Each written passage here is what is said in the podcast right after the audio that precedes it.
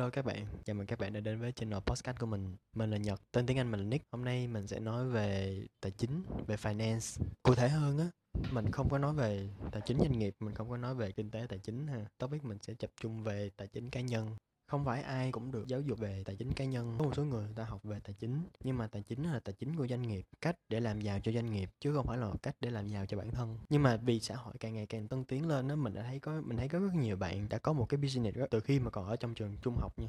Bạn ở một cái online shop trên Facebook thì cũng có income.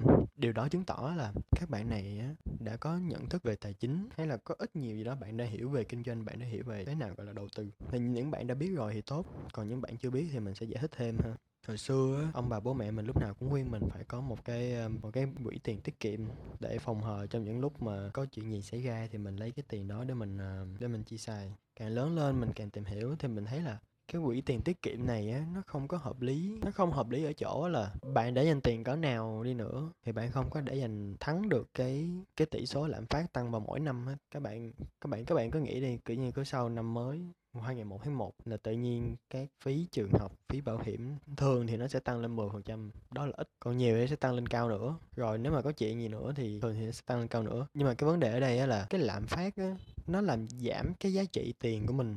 Các bạn thường hay nghe ông bà mình bố mẹ hay than phiền là thời của tao á một ngàn là mua được nhiều thứ lắm. Tụi bay ăn xài lớn quá. Kiểu vậy mình mình mình mình khá là chắc là tại vì hầu như ai cũng đã từng nghe một cái câu đó từ ông bà bố mẹ hay cậu gì chú bác. Thì không cái đó thì thì cũng bình thường thôi tại vì uh, mình mình không có thể nào mà trách những người đó được.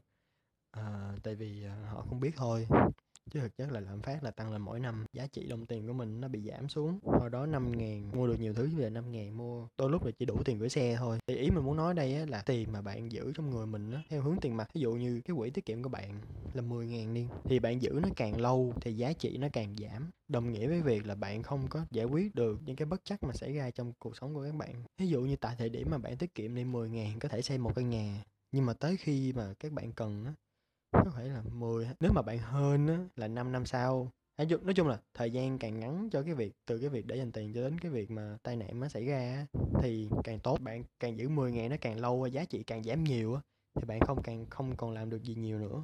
Đó, cái cái đó cái đó chính là cái vấn đề. Ngay cái để tiền ngân hàng cũng vậy nha. Bản chất của tiết kiệm là vậy.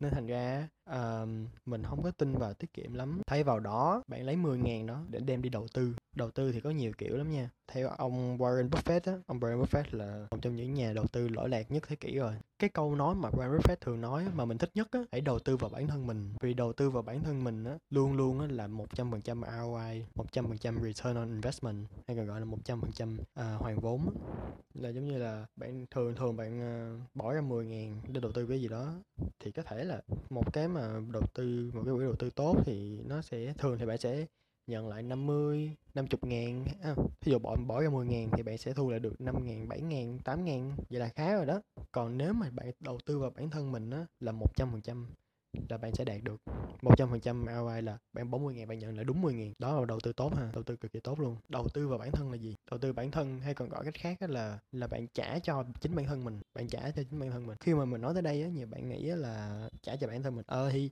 ví dụ như mỗi tháng thì ví dụ như tao bỏ ra 10 ngàn tao mua cái bánh ăn, đó là trả cho cho tao đúng không? Không, tao lấy 10 ngàn đó, tao mua cái xe, đó là trả cho tao đúng không? Không phải, lấy 10 ngàn đó tao mua nước mua nước tao uống nó trả cho tao, đúng không? Không phải. Bạn lấy 10 ngàn đó. Bạn mua cái bánh đó là bạn trả tiền cho người bán bánh. Lấy 10 ngàn đó bạn mua xe là bạn trả tiền cho người bán xe. Bạn lấy 10 ngàn đó bạn mua nước là bạn trả tiền cho người bán nước, chứ không phải là bạn trả tiền cho, bạn trả cho chính bản thân bạn. Cái đó khác nha. Trả tiền cho chính bản thân bạn á, là bạn đầu tư nó, bạn lấy tiền nó, bạn mua cuốn sách, lấy cuốn sách đó bạn đọc bạn có kiến thức đó chính là đầu tư. Hay nghĩ cách rộng hơn nha. À, giờ mình lấy cái ví dụ về uh, đi ha về về những cái tài nguyên xung quanh bạn.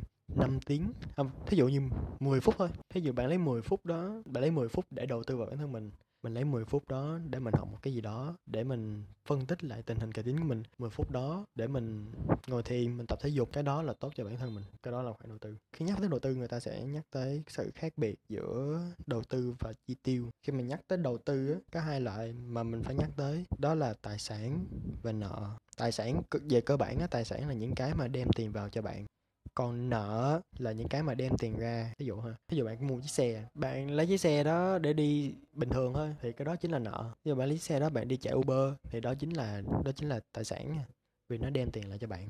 Rồi suy nghĩ về một cái đơn giản hơn ha. Ví dụ như bạn lấy um, một bữa ăn bữa ăn bạn có 40 ngàn bạn chỉ 40 ngàn ăn một bữa ăn một bữa trưa ha. Đó thì uh, nếu bạn lấy 40 ngàn đó bạn ăn gà rán đi. Cái đó chính là nợ bởi vì nó làm hại cơ thể bạn. Nhưng mà nếu lại bạn bạn, bạn lấy 40 ngàn đó bạn mua cái thực phẩm tươi sống bạn mua rau củ ăn thực ăn một bữa ăn có nhiều dinh dưỡng nhiều đạm nhiều chất xơ thì đó chính là đầu tư. Vì nó đem vì nó cải thiện sức khỏe của bạn. Vì mình mình mình mình mình mình rất, mình rất là thích cái việc mà đầu tư vào sức khỏe vì nó chính là cái sức khỏe chính là cái cái số 1 ở trong số 1 triệu. Mình tin mình luôn tin là vậy. Có một người nó từng nói với mình như vậy. Sức khỏe chính là số 1 trong số 1 triệu số số 1 á trong trong 1 triệu ha trong con số 1 triệu á bạn có khoảng 5 6 con số phía sau. Thì những con số không đó đại diện cho có thể là gia đình bạn bè. Số thứ nhất là gia đình số thứ hai là bạn bè số thứ hai là người yêu số thứ ba là công việc số thứ ba là số thứ tư là thời gian à, thời gian rảnh số thứ năm là cái gì đó tất cả những gì mà bạn thích. Đó con số một triệu nó sẽ nó sẽ đại diện cho tất cả những thứ trong cuộc đời bạn. Nhưng số nhưng mà cái sức khỏe chính là cái là số 1 nằm ở đầu tiên. Nếu như bạn không có sức khỏe bạn bôi số 1 đi thì tất cả những thứ phía sau đều vô nghĩa đều chỉ là một con số không. Mình mình biết mình biết là mình đi hơi lạc đề một tí nhưng mà mình sẽ có một cái topic mình nói về tầm quan trọng của sức khỏe trong uh, trong tất cả mọi thứ ha. Bởi vì mình luôn tin là vậy sức khỏe và tiền bạc là hai cái mà mình là hai cái rất quan trọng. Thì bài podcast của mình tới đây là hết rồi. Cảm ơn các bạn đã lắng nghe. Nếu mà bạn có comment gì nhớ comment bên dưới ha. Xin chào các bạn. Hẹn gặp các bạn vào lần sau